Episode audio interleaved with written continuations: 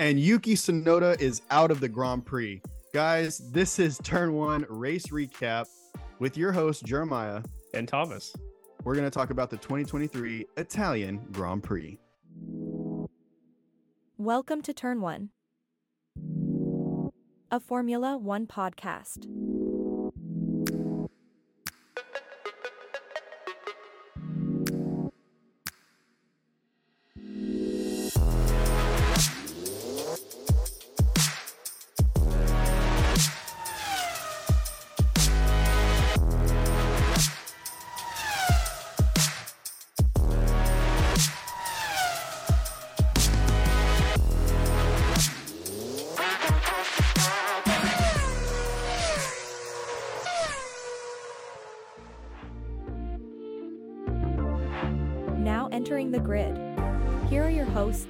Thomas and Jeremiah. Dude, this was a race. There was nothing but pure racing action for 51 laps of this thing. Well, if you don't count the formation laps, I guess it's actually 50 or 49. It was, I mean, in terms of pure race value, when you talk about number of battles, the length that the battles spread out over the race, the intricacies behind the team dynamics in this race between Red Bull and Ferrari and Mercedes, might be a top 10 race that we've watched. And I'm talking Dude. about this year and all the ones that we've seen historically, Drive to Survive and all that, just pure race value. What a good race. The strategy was so awesome to watch because you you watch these drivers they would get right up on the back of the car in front of them but they aren't able to make the move. So now you can see the, the cogwheels turning as they try to piece together when and where and how they're going to make this move stick in a way that they can't get taken back over or they don't lock up going into turn one or whatever the case may be. This was a great race for the the namesake of our show turn one. That is where all of the action was throughout the day uh so yeah we're gonna talk a little bit about um qualifying some weekend observations we're gonna briefly hit turn one this week we're gonna replace that though with radio calls because turn one at the start of the race at least was a little bit conservative from the drivers uh, so we'll do radio calls we'll do key moments you might have missed some winners and losers and then we'll bring home the 2023 Italian Grand Prix. Jeremiah, what did you notice out of qualifying? I mean, again, I have to state this every time because the man deserves it. The Williams and more specifically Alex Albon looked amazing. He kept it in the top five, top 10, every single qualifying sec- every sec- section, Q1, Q2, Q3. And, it, and it's by large margins too. I was thinking that he was going to be finishing around like eighth, ninth in qualifying. No, he's fifth, like dominant, dominant positions. I mean, in Q1, he was second to Verstappen by exactly. point zero eight eight to Verstappen. Jeez.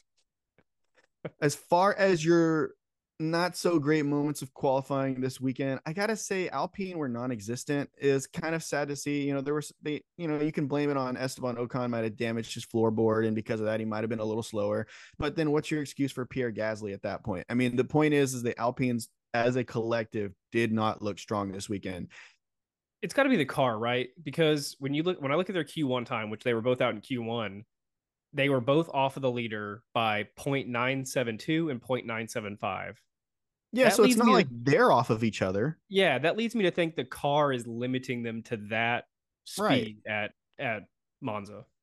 And speaking of the car being a limiting factor on this track specifically with this low downforce packages that everybody's bringing, another one is Aston Martin. I mean, here here's where it went wrong for Lance Stroll. So in P1, it's it's not his fault, kind of. In P1, they gave the sp- the spot to Felipe Drugovich, let him get some time in. You know how they have to get the rookie in Yeah. there to get some time for them and yada yada yada, do tests or whatever it is.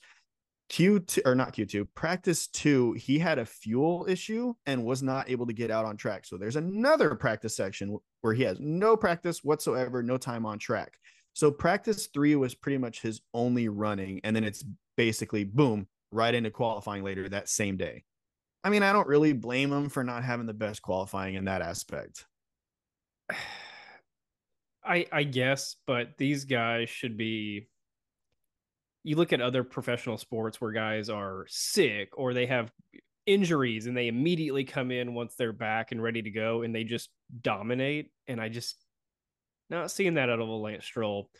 Uh, I do want to mention, if you're cool with this, the Q3 time spread for the top three. Ooh, yes. Please touch on this. So obviously Carlos takes pole, which is kind of crazy Wow. because this is the this is the Ferrari home race, right? The Tifosi's out in full Yeah. full effect. So Carlos takes pole. Max Verstappen gets second, behind by 0.013 seconds.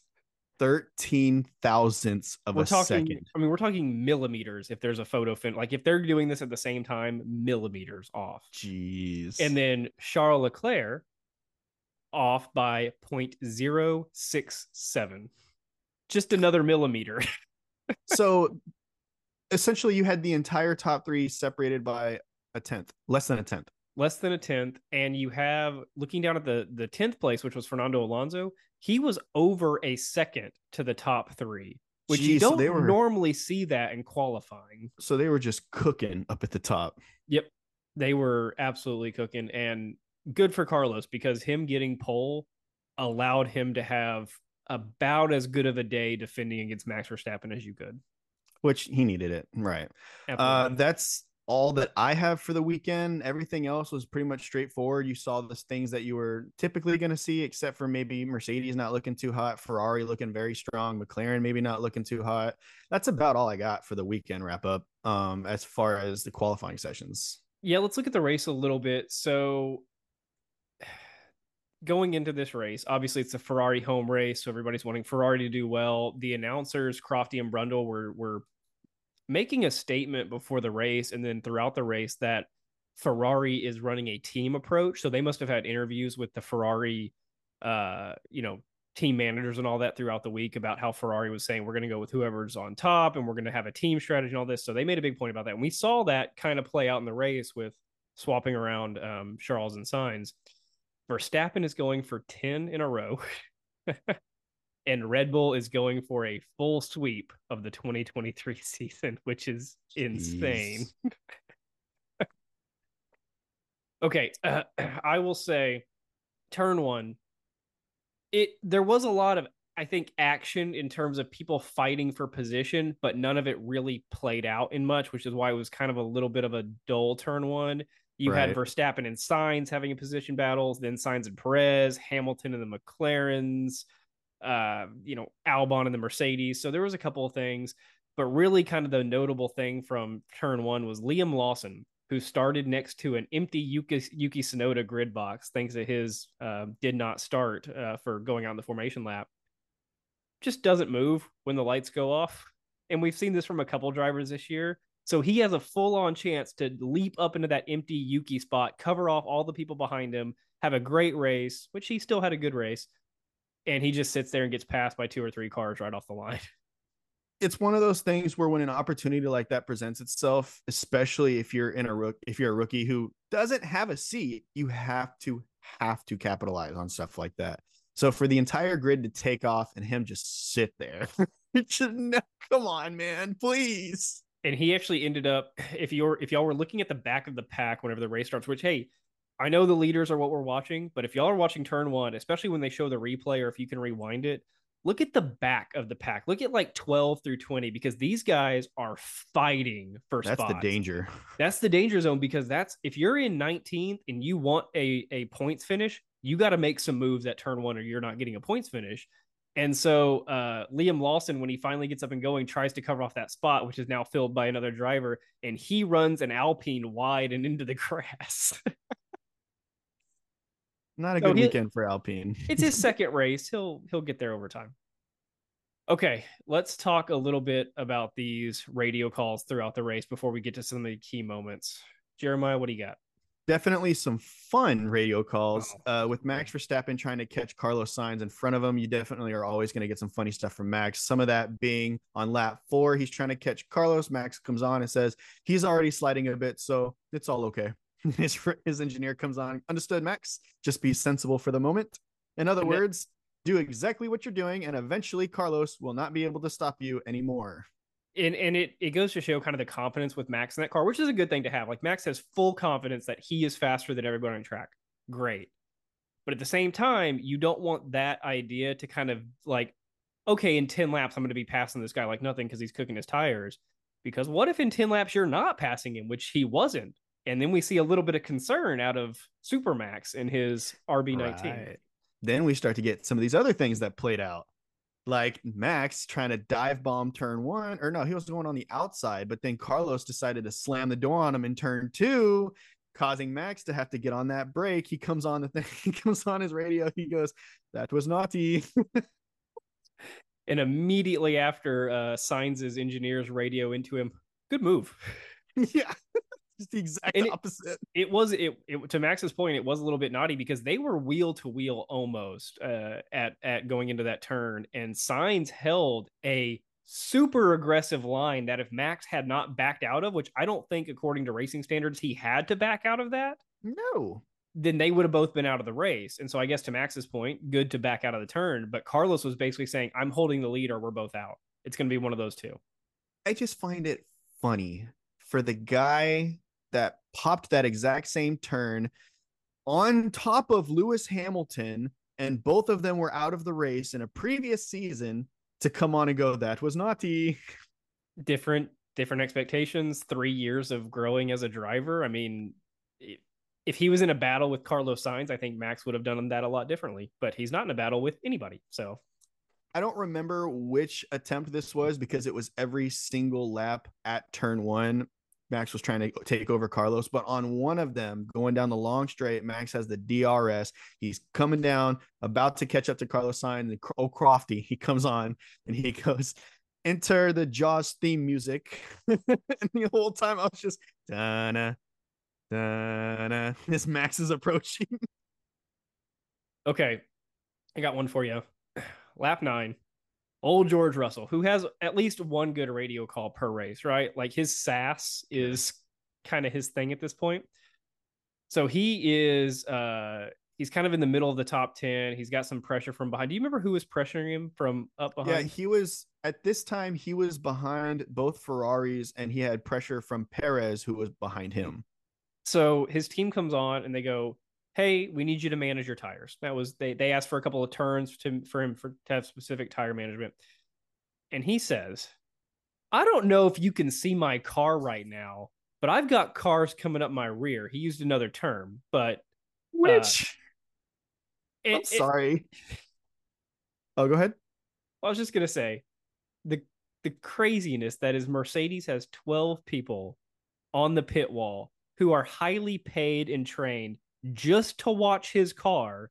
The audacity of George to come on and say, I don't know if you're even watching my car. That's what exactly what I was about to say is that Mercedes, if you look at their pit wall, it's huge. It's not like Haas where there's two or three guys. They have like five or six, seven dudes all standing there. And that's just the guys on the pit wall. There's guys in the garage that are also checking all the charts, checking all the graphs, making sure everything's responding properly. They are watching this car the entirety of the time from the second it's fired up to the second it's put down at the end of the race. And this man, George, comes on going, I don't know if y'all are watching. Uh, and, I- and I get what he's saying because, like, you can't. There's a certain point where you can manage tires, but if you're the driver and you know that that's going to cause you to lose race position that you're not going to get back, it's hard to give that up for tire management. Yeah. And the only thing I was thinking, I was trying to picture how I would even do something like this if I was George in that scenario. And I guess it's one of those things where you stay aggressive because apparently you're fine for the rest of the turns. They didn't say anything about the other turns. So I would stay just as hyper focusedly focused and aggressive on all of the rest of the track. But then once I get to turn six, I believe is what they were wondering or wanting him to fix, I would just be super, you know, tire management guy, trying to make sure that I don't have any degradation whatsoever. And then immediately back to aggressive, like right after turn six. I don't know if y'all are even watching my car. What a great line. Okay, what's the next one? Um, the only other ones that I have is I've got a couple where it's just Lewis Hamilton coming on saying we pit way too early to come onto the mediums. Uh, I have the one from lap 18. This was more of a strategy one than a fun one, but this was we'll get into this in, in key moments, but this is after Carlos had locked up defending against Max.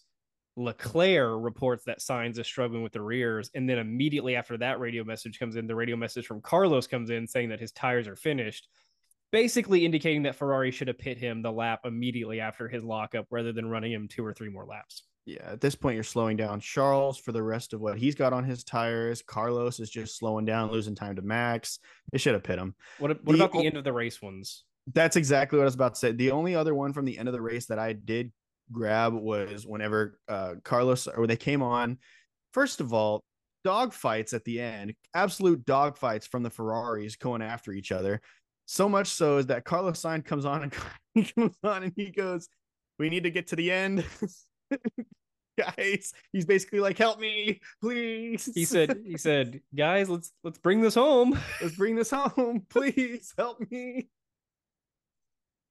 Oh my gosh that was bad. That ferrari fight at the end that got a little nasty. We'll talk about that a little bit more but well and then they they come on to leclerc on lap 50 out of 51 and they say charles no risk no risk and charles is out there battling for position he was risking everything. It's like Charles, no risk, no risk, locks up all four tires going into turn one, dive bombing.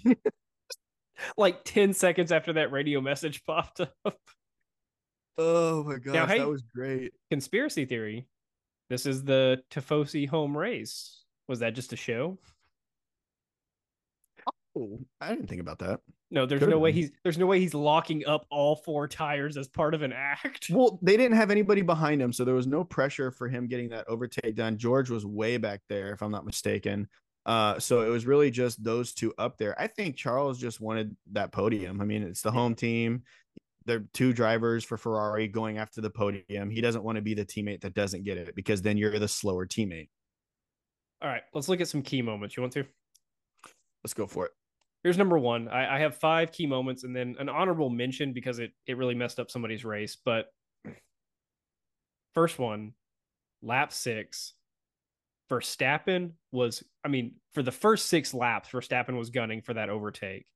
And you notice whenever they brought up their battery indicators, Verstappen was killing his battery too, trying to get past Sainz. Now Sainz was yeah. cooking his tires, but Verstappen was killing his battery there was on lap six a key moment where Verstappen was swerving in and out behind Sainz. He had DRS. He went on the outside for the overtake, and it was the best overtake he attempt he had so far. And Sainz held the lead, and Max actually I think locked up, and it it actually pushed Max down to back to like 0.8 or one second behind, whereas he was at like 0.2 every lap up before that. And so not um, only did it keep Sainz in the lead, it kept Charles in the race behind Max at that point. That's exactly what I was about to say. Is I remember this because I remember Charles Leclerc almost right off the bat was immediately like a second away yep. from the fight. It was, I mean, Carlos and Max took off, and Carlos or Charles was just kind of sitting back there. All right, I'll be here. See you at the end. Yeah, but eventually with Max, you know, trying to do those dive bombs in turn one or go around the outside, whatever attempt he was trying for that sp- specific round, that slowed him down quite a bit. And I thought that with Car- with Charles being able to get the DRS, I thought maybe that Charles would be able to bring the fight back to Max. And what I really wanted to see, and I think that Ferrari needed, was if somehow Carlos could have slowed down Max enough that Charles could have got in front of Max, and then Max would have had to take over two Ferraris to take the lead. And I think Ferrari would have had a way better shot at winning this race if they had just been able to make that stick they there were a couple strategical things with Ferrari throughout the day that brought things into question, like switching the drivers around, you know, the tire management, maybe the pit stop strategy of when they when they pick Carlos, when they didn't pick Carlos. They didn't double stack it. They they ran one around, then they ran the other in. Um, a couple things like that. Number two, your boy, Alex Albon, for the first 15 laps had over a second lead on both McLarens. Not only did he start in sixth, the guy performed until he went for the undercut on lap 15 when he pitted, which ended up working for him, that undercut on lap 15. Him holding off both Piastri and Norris behind him allowed him to finish where he did in seventh. I'll go one further because I don't know if you remember this one. It was either lap one or lap two. Albon got passed by yeah. one of those McLarens, to which his immediate response was, "No, no, no, this is my spot, not yours. And he takes it back in the Williams. I was, was- like, no. It was. Piastri. Piastri got around him and he took it right back. And then he immediately got up to over a second so they couldn't get DRS on him. And again, for 15 laps, held that lead over them. Which, to for those of you that don't regularly watch F1, if a team like a Williams, a Haas, a Alfa Romeo, whatever gets into the top 10 in qualifying, has a great run, when the race starts, there is no passing people. You get past. And the thing is, is damage control. You want to limit how much you get past. Not only did he get past, but he made a pass. That's something that you do not do with a backmarker car in the top 10. You just don't. So to see Alex Albon bring in the fight, and he's like, no, no, no, this is my spot. You are not fast enough to compete with me here. That was awesome. It was great. Great race from Albon. Number three, this uh, is a little bit harder to quantify in terms of like duration of the race, but I took the note on lap eight that the top five cars were all within 3.4 seconds of the leader. Now, that actually ended up holding for much longer than lap eight. That actually went all the way to the pit stops, which started on lap 15 and ran through like lap 28 when Lewis pit Right. or whenever, because I believe he was the last one. And then whenever they all came back out, they were almost within that same time period of three to five seconds. That is not what we have seen this whole year. That's not usually what you see in any F1 year. Usually at that point, the leaders got three seconds by themselves, and second place has three seconds, and so on. Not the top five, all within three and a half seconds. No, this race was very bunched up for the entirety of the in- like all 51 laps, and I enjoyed it. It's it's not even like all of the cars were actually stacked up on each other. It's that there were so many different cars that were stacked on each other that wherever you wanted to look around this track, you could see a fight happening. Yep. And and I mean, I, we always you know tell and encourage people to like watch the not the back markers, watch the middle of the field, watch some of the cars trying to fight to get points because there's some good battles there. But it was nice to see a top five fight. Dude, the top five digging at each other. Mercedes going at it with McLaren, Ferrari going at it with Red Bull. Oh my gosh. The fact Great. that anybody was able to bring the fight to Red Bull for the first time this season. Oh, I just got goosebumps. Okay, number four. This is okay. When you start in pole and you're Carlos Sainz and you're defending against Max Verstappen, I hate to say it, you have to run a perfect race. You cannot Mhm. make a single mistake. And for the first 14 laps, Carlos was perfect. His defending Perfect. was perfect. His battery use was perfect. His tire management was a little question, but he he just had to make it to the pit stop, right? He started on mediums. He just had to make it to switch to hards. That's all he had to do, and then he would have been back in the fight. Lap 15 comes. He's in that dogfight with Verstappen, which Verstappen really hadn't had a good chance um, from lap six, where we talked about earlier. That was his last, like, really, really good attempt. Lap 15 is another recreation of lap six. Carlos just goes too hard in the turn, locks up. He either cooks his tire or burns a flat spot on it or overheats it, something. But he locks up. He holds the lead through turn one, but Max swings around on the outside and like immediately takes it going around turn three and four. That was his mistake. And It was a can't- you mistake. can't- you can't afford that. He took turn one way too deep, which caused him to have a horrible angle for turn two. And because of that, he wasn't able to get the car fully turned around. Max took advantage of this. So he actually went really wide for turn one on purpose so that he could position himself to cut in early on turn two. Therefore, he was getting on the power pretty much the exact same time Sainz was, if not earlier. So that pass was bound to happen. There was no fighting it. The fact that the Ferrari was able to keep it side by side going into the next couple turns before he finally did get that overtake finished, I was surprised because, like I said, Max got on the power faster. That Red Bull is faster. So the fact that the Ferrari was able to stay side by side with him going into that turn, which made it to where Max couldn't guarantee he was going to get this move done. That's awesome stuff, man. one of the radio calls that we we forgot to mention. I don't know how we forgot this. The overconfidence of Max saying that Carlos was sliding. Ten laps later, Max comes on and says, "Guys, the Ferrari's fast, top speed." Yes.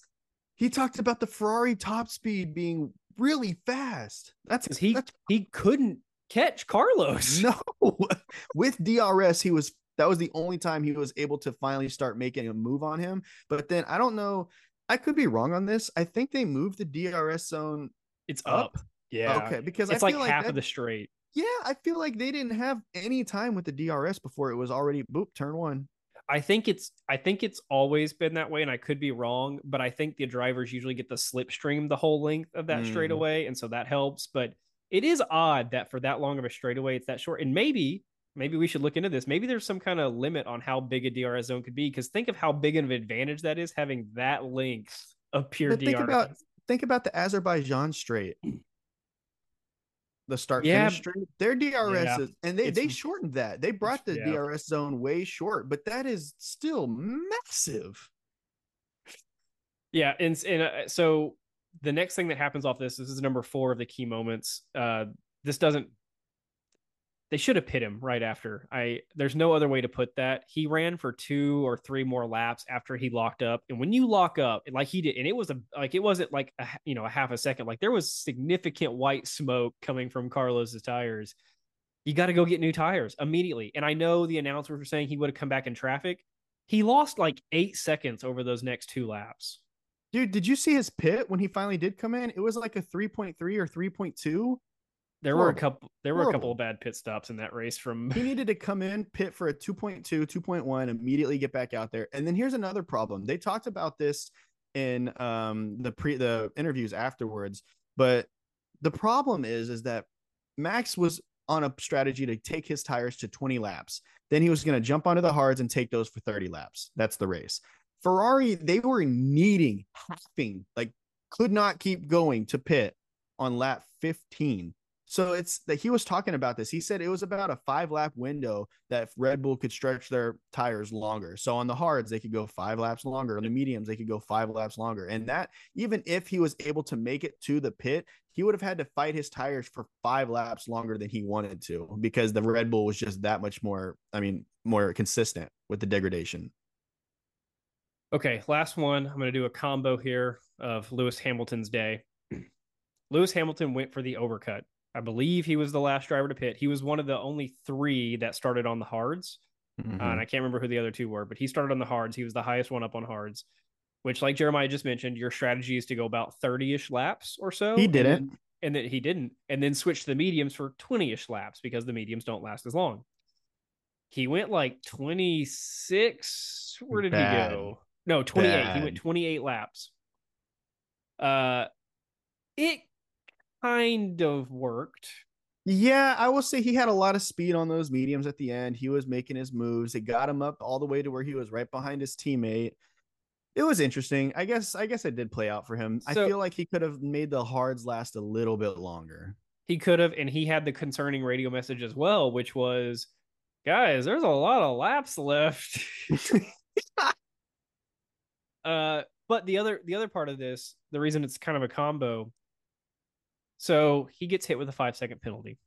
Do you remember what that five second penalty was for? Yeah, he was side by side with Oscar Piastri and then under braking squeezes Oscar all the way to the outside white line to the point that they make contact and both of them have to go off. So here's my issue with this, and and Formula One's not perfect. We recognize that there's situations that come up that when you apply the rules, just doesn't sit right with you. We talked about this, I think, earlier this year was at Australia when Carlos got that five second penalty on that fraudulent last formation lap that they did that put him from like fourth to twelfth or something like that. So in this case, Lewis does not give racing room runs both of the cars off the track, makes contact with the guy, and kills Oscar Piastri's day. Oscar would have gotten what sixth Points. or seventh, maybe, Yeah. and Lewis only gets a five second penalty. I don't. He clearly caused that.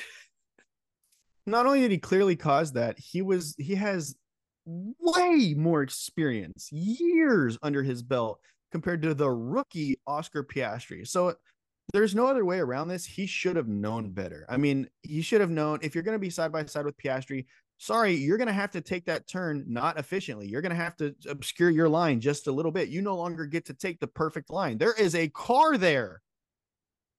It- and and going back to the the overcut thing, so I'll say that worked because he started in eighth, right, and he finished in sixth. Uh, so it kind of worked, but I just I didn't like how Piastri got his day ruined. I guess that's just a hey, welcome to F one. This is how things go type of I thing. Yes, But Yeah, okay. So those were your those were your key moments. I think those all had a pretty big impact on the day. The Verstappen Ferrari battle. We talked about the Ferrari battle at the end of the race and the radio calls, and then Hamilton just taking out the rookie Piastri. I'll throw in a, a couple honorable mentions for myself Yeah. before we touch winners and losers here. Uh, I did want to point out the battle. I don't remember if it was lap 23, 24, Lando and Oscar when Oscar was coming out of the pits. That was dangerous. Oscar's coming out of the pits. They're going into turn one. Lando has to go wide, and Oscar doesn't get the car turned all the way. Kind of, kind of closes the door on Lando there. Maybe that was karma then that Lewis took him out. It definitely hurt Lando a little bit. They co- their tires popped pretty good together. Yep. I mean, it looked it looked way harder than I think it actually ended up being. that just goes to the situational awareness, I think, because I don't think there's anything Piastri could have done about Lewis with what he did, but maybe deciding what fights are there to take and what fights aren't there to take. Because when you're Lewis Hamilton and you're trying to get up to you know sixth or fifth in a race, you're gonna be taking risks because fifth or sixth isn't good enough. So you're gonna do whatever you can to get those points. We said that we were going to touch on this earlier, and I don't think we've gotten to it yet. The battle between Charles and Sainz to end off this race. We touched on it just slightly, talking about the radio messages saying to play it, play it cool. Everybody be cool. Let's just get to the end. Carlos, he was giving it everything he had to keep Max behind him. That didn't work. Keep Sergio behind him. Sergio finally got him, and then keep Charles behind him. I mean, Charles was dogging it out trying to get that position. Side note, real quick, before Charles, you mentioned Sergio. We've noticed a pattern of Sergio not really getting overtakes right, Oh yeah, yeah. Trying to we pass- touch on this. trying to pass Carlos. So going back to Austria, do you remember when it was Perez and Sainz again, where Sergio would be coming up to a turn and he would get ahead of Carlos just before the DRS detection zone, go bad into the turn because he broke he braked late, and then Carlos would get ahead of him with DRS, and he did that like eight times in a row. Finally, he caught on, slowed down, and passed the DRS detection zone behind Carlos so that he could get him on the DRS zone. We saw a very similar Oh. situation in this race where Sergio just kept taking the poor outside line at turn one and locking up and breaking late, and then finally takes the inside line when he gets the pass done. You're like, thank you. He was, I guess, he had. Fi- I, I want to say he wanted to try it on a lap earlier than that, but Carlos must have just slammed the door early and taken that inside line because when he finally gets this job done, he goes to the inside line like the second he gets on the straight. He's not playing any games, not trying to do any kind of tricks. He's staying right here and he's taking this line. Uh, back to Charles and Carlos, though. Man, Charles was giving it everything. He wanted that that podium. dude all of the all of the degradation that carlos was given to those tires during the max fight during the sergio fight charles did all of that same degradation in the last two laps trying to take it from Sainz he was just giving it man and it was it it really started my notes on this started at least around lap 47 where you actually have leclerc passing Sainz for third on that straight but then he locks up going into turn one. Mhm. they go wheel to wheel. Sainz locks up on that second chicane. I forget what the name of the chicane is. But he was in front of uh, leclerc at that point. They both run off the track. Oh yeah. You're talking about okay. So And- they had a couple battles. They had a couple and then Sainz got third back and then you go two laps later and that's when Sainz is like guys oh let's i want i want i want this third spot. Let's bring it home. Guys let's make sure that we finish. And, and with the timing so the radio message are delayed by a good bit usually about a lap or so. So the timing of that radio message seems to me like he said that right after they both had their lockup incidents fighting against each other. And then quite literally the very next lap the exact same turn they do almost the exact same thing. And it was all on Leclerc. Like, I mean, I know Carlos is defending, but Leclerc was he could have ended their race on on lap 49 or 50. this last little bit it's gonna i want to mention this it ties into this fight that they were having when they were in the cool down room uh and it was max sitting there with sergio and carlos they were watching the screen and it showed uh, Charles giving it everything he had, dive bombing the corner, locking up all four tires and trying to get that pass on Carlos. And Max goes, that was on the last lap, right? And at that point, you know, they all agreed and they just kept talking. And then a little bit later, it goes back to Crofty and he brought up a good point. Hey, how does Max know that? Why does Max know what was going on on the last lap behind him? You know, you know, we brought this up before, referencing back to like when they're at Abu Fernando Dhabi and they have those. Well, uh, Fernando Alonso looking at the TV screens in Canada, I think, and then at Abu Dhabi they have all of those screens around the track, and all the drivers are watching all of the TV screens. I think they just have the best situational awareness of where every car is on the, track, and maybe they're talking to their engineers a lot more than we hear on the broadcast. I don't know what they can see on their their like wheel screen, like their steering wheel screen. I don't think they can see positions, but maybe uh, they just have a lot of situational awareness. And when you're Max and you're leading the race by six seconds, you can kind of look around. I just think it's funny that it gets to a point to where he's no longer racing, but it's just watching the race He's just a spectator. while on the track. Just and it was it was lap 51 where uh Charles locked up at turn one and went off at that chicane at turn one. He he went in the escape road. I just thought that was pretty funny that he's just sitting back there chilling. All right, so the race ends. Your your race order is Verstappen, Perez, Sainz, Leclerc, Russell, Hamilton, Albon, Norris, Alonso, and Valtteri Bottas. Getting a Oh, little yeah. point, getting a little action. Give me this. Who are your winners?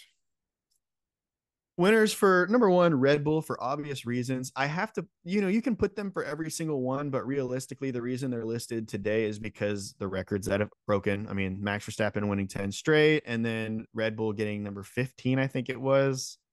A, a streak that's been so long that it's not just this season. They sweep this Yep. season and wins from the previous season. It's just, it's unreal.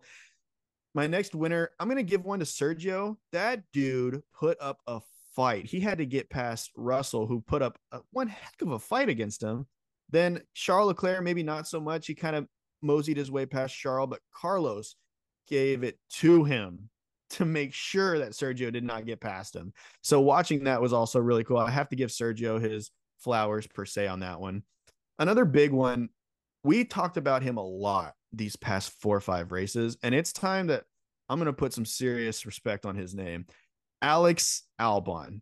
This man is regularly qualifying top 10, regularly finishing top 10. It's no longer sometimes squeezes through and gets a 10th place finish. No, he's getting seventh, eighth, ninth regularly at this point. And if this man is not in a top seat within the next two seasons, I'm going to be very upset. He's doing exactly what someone in his situation needs to be doing. You get Exactly. you're not expected to win at Williams. Like it's not like you know, it's not like the way that drivers get promoted is that they're in a Williams or an AlphaTauri and they win three races in a row and oh, I'll get them on top seat. No, no, it's get points, finish the races, Consistently. don't make mistakes, have good uh, on track moves and dynamics. In the past couple of races, just where th- where he's at, I know he's not in the top ten of points or anything like that, but he's really been showing putting on a show the past I don't know three or five races. Yeah, and then it, it doesn't help when every single race you're like six spots ahead of your teammate, seven every single race. He's in. He's currently 13th at 21 points. There's a good bit of the season left. He could he could crack in the top 10 That would be If- wild. if if Lance Stroll continues to not get points. If the Alpines continue to not get points, it, it, it could happen. I want to I want to see him bringing the fight to the Alpines because if a Williams is bringing the fight to the two Alpine drivers, that should speak volume. okay, is he your last one? Oh no, I've got uh three more. I'm gonna kind of breeze through these. The whole Yeah, grid as winners. It's, it's a good race, man. It's a good race. And you, you, uh, if you can disagree with me on any of these, I'll be shocked. That's right. why I have so many. Next one, Carlos Sainz. Disagree. Okay, yeah, battling Max Verstappen off for 15 laps. He couldn't cut it. You're right, loser. Now he's he's again. It was that one mistake, and you can't blame a guy for one. Max Verstappen even makes mistakes in race. Remember what was it? Was it Spa where he almost flew off the track?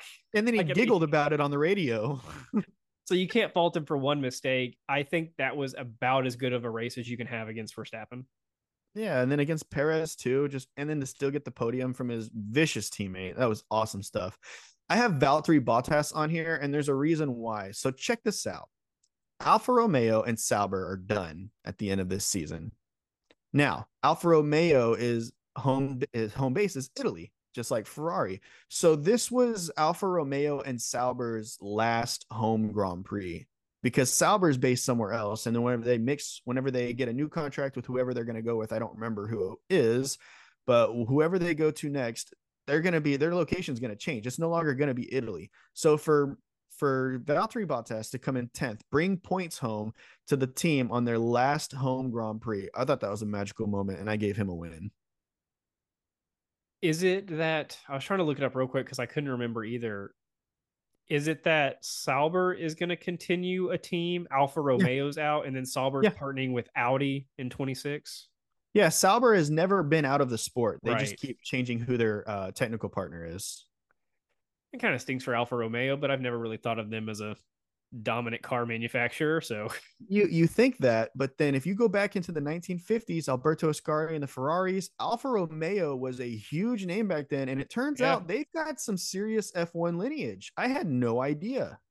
I guess for us, it's kind of like the Renault thing, where like I had never heard of Renault before watching F1, but they're like a big name European car manufacturer. And I'm sorry no if you're if you're in Europe watching this and you're like, oh, dumb Americans, you didn't know Renault was a thing. I mean, I'm sure we've got brands y'all don't know about, but yeah. And last time I checked, I don't go walking around Italy staring at Corvettes. Just pure American muscle. uh, my last winner, Liam Lawson.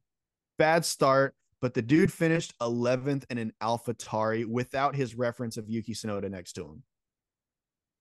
He's doing okay. I mean, I know it's he not finished ahead of he finished ahead of Sargeant, finished ahead of Zhou Guan Yu, finished ahead of Stroll.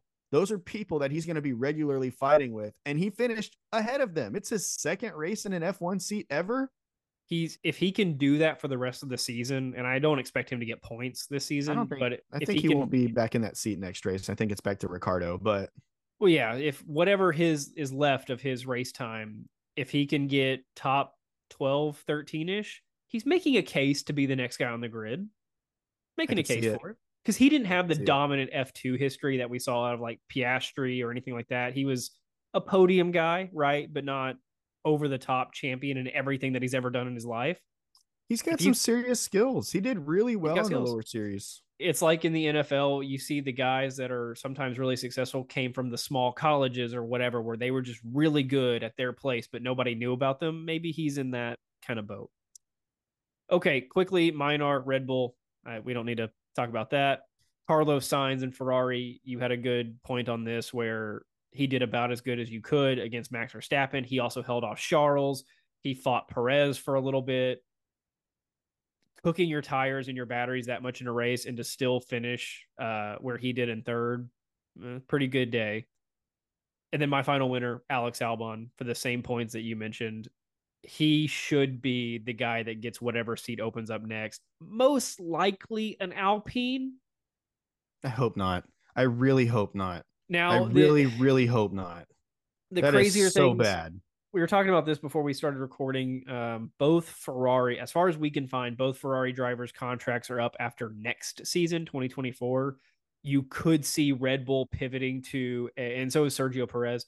You could see Red Bull pivoting to a number, another number two driver, whether that be Carlos, probably not Charles, but maybe. Uh, that could open up a Ferrari seat. There could be a Red Bull seat open, although I don't think Red Bull's going to bring back Albon, although crazier things have happened. Uh, I don't see McLaren having an open seat for like the next eight years. Unless one of the top teams steals away the young town of Oscar, or more realistically, Lando Norris, uh, I don't see a McLaren seat opening up. I really hope that if he does get a spot with a better team, it's not Alpine. They're not that much better. No, I'm sorry, not. they're not. Okay, real quick, who are your losers? Losers. I hate putting this because I have to generalize it and I don't want to. Aston Martin. Fernando, you did what you could. I love you, dog. I know you tried. You got 10th or 9th. Good finish. But Aston Martin just does not look good on low on low downforce tracks. I mean, he did not do good. The practice sessions didn't go good. The qualifying didn't go good. Lance Stroll could not figure out that car. Couldn't get out of what he never got above. Oh, he finished 16th. I was going to say didn't get above 18th. Um, Aston Martin did not look good on this track. Hopefully, we'll go to more tracks that'll have higher downforce and it'll suit their car better. They'll be faster in turns. We'll see some podiums in the future. Not this race. Haas, loser for me. I hated saying this because I love my boys, but they finished 17th, 18th with Nico qualifying. Wasn't it top 10? Or no, no, he was like in No. 11th or 12th. He was 13th. Okay. And then ended up right above Magnussen, 17th and 18th. Jeez. I don't know what their deal is, but hopefully, hopefully we just go to a different track and they have a better car that's suited better because this is not this one. Losers, big time, big time losers. Alpine, non-existent this entire weekend. Non-existent completely. All practice sessions, all qualifying, the whole race.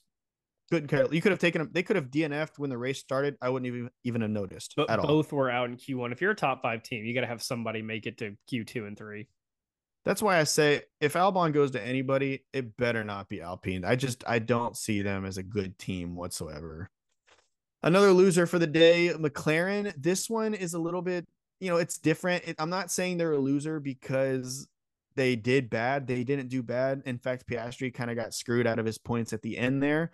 I'm calling them a loser because they've been finishing in the top six regularly, and neither one of them finished above eight. Struggling a little bit last two races or so. I think I want to say I really want to pin this on the track. I really don't think McLaren is built for the low downforce, just pure speed package. I really think that they've been bringing these upgrades to allow them to cut through the turns better, which is why they compete really well at the same time that Mercedes is competing really well, at the same time that Aston Martin is competing really well. They all have a car geared towards turns. Okay. We're pretty much on the same page this week. First loser, Haas. Garbage. I mean, they used to have that whole like qualifying high thing, like somebody getting in the in Q3. They're they've lost that the past couple weeks. Loser number two, Oscar Piastri, Ooh, because of the Hamilton situation. Yeah, he I lost. get it. He was the loser on that end of that battle because Hamilton only got a five second penalty and he got kicked out of the points. There's a loser there. And then finally, Aston Martin. Now, I mentioned this last week, and Jeremiah gave me some crap. He's like, oh, you can't say Aston Martin's a loser just because Lance Stroll isn't performing yet this week. Jeremiah labels Aston Martin as a loser. And he said, he said, if that's the case, then put Aston Martin as a loser every single week. All right.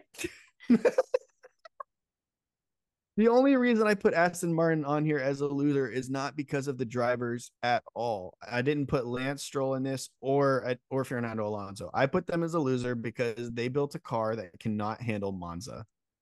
they were Alonso was I mean in line to be the number 2 driver this year. They were absolutely in line to be the number 2 constructor this year.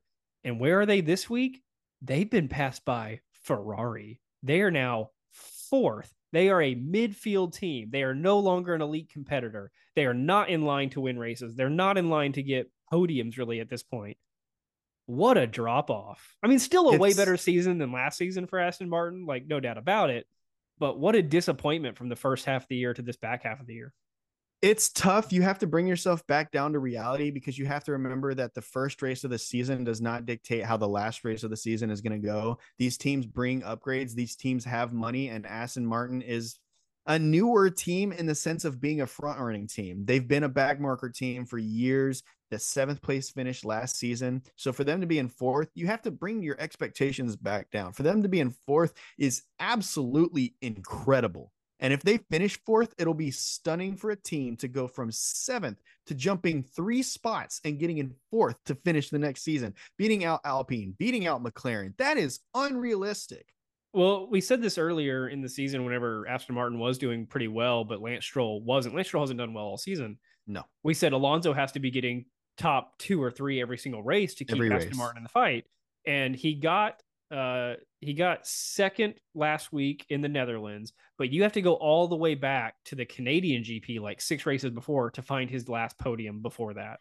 There was there was two two factors that we had had in that. It wasn't just that Fernando had to finish at you know XYZ position in order for them to get this. The other the other prerequisite for them to have a competitive season was they had to be able to bring upgrades to the car at the same rate that Ferrari, McLaren, and Mercedes are bringing upgrades to their cars. Because at that point you have to be moving at the same pace as the cars that are behind you. Otherwise, obviously, they're going to pass you.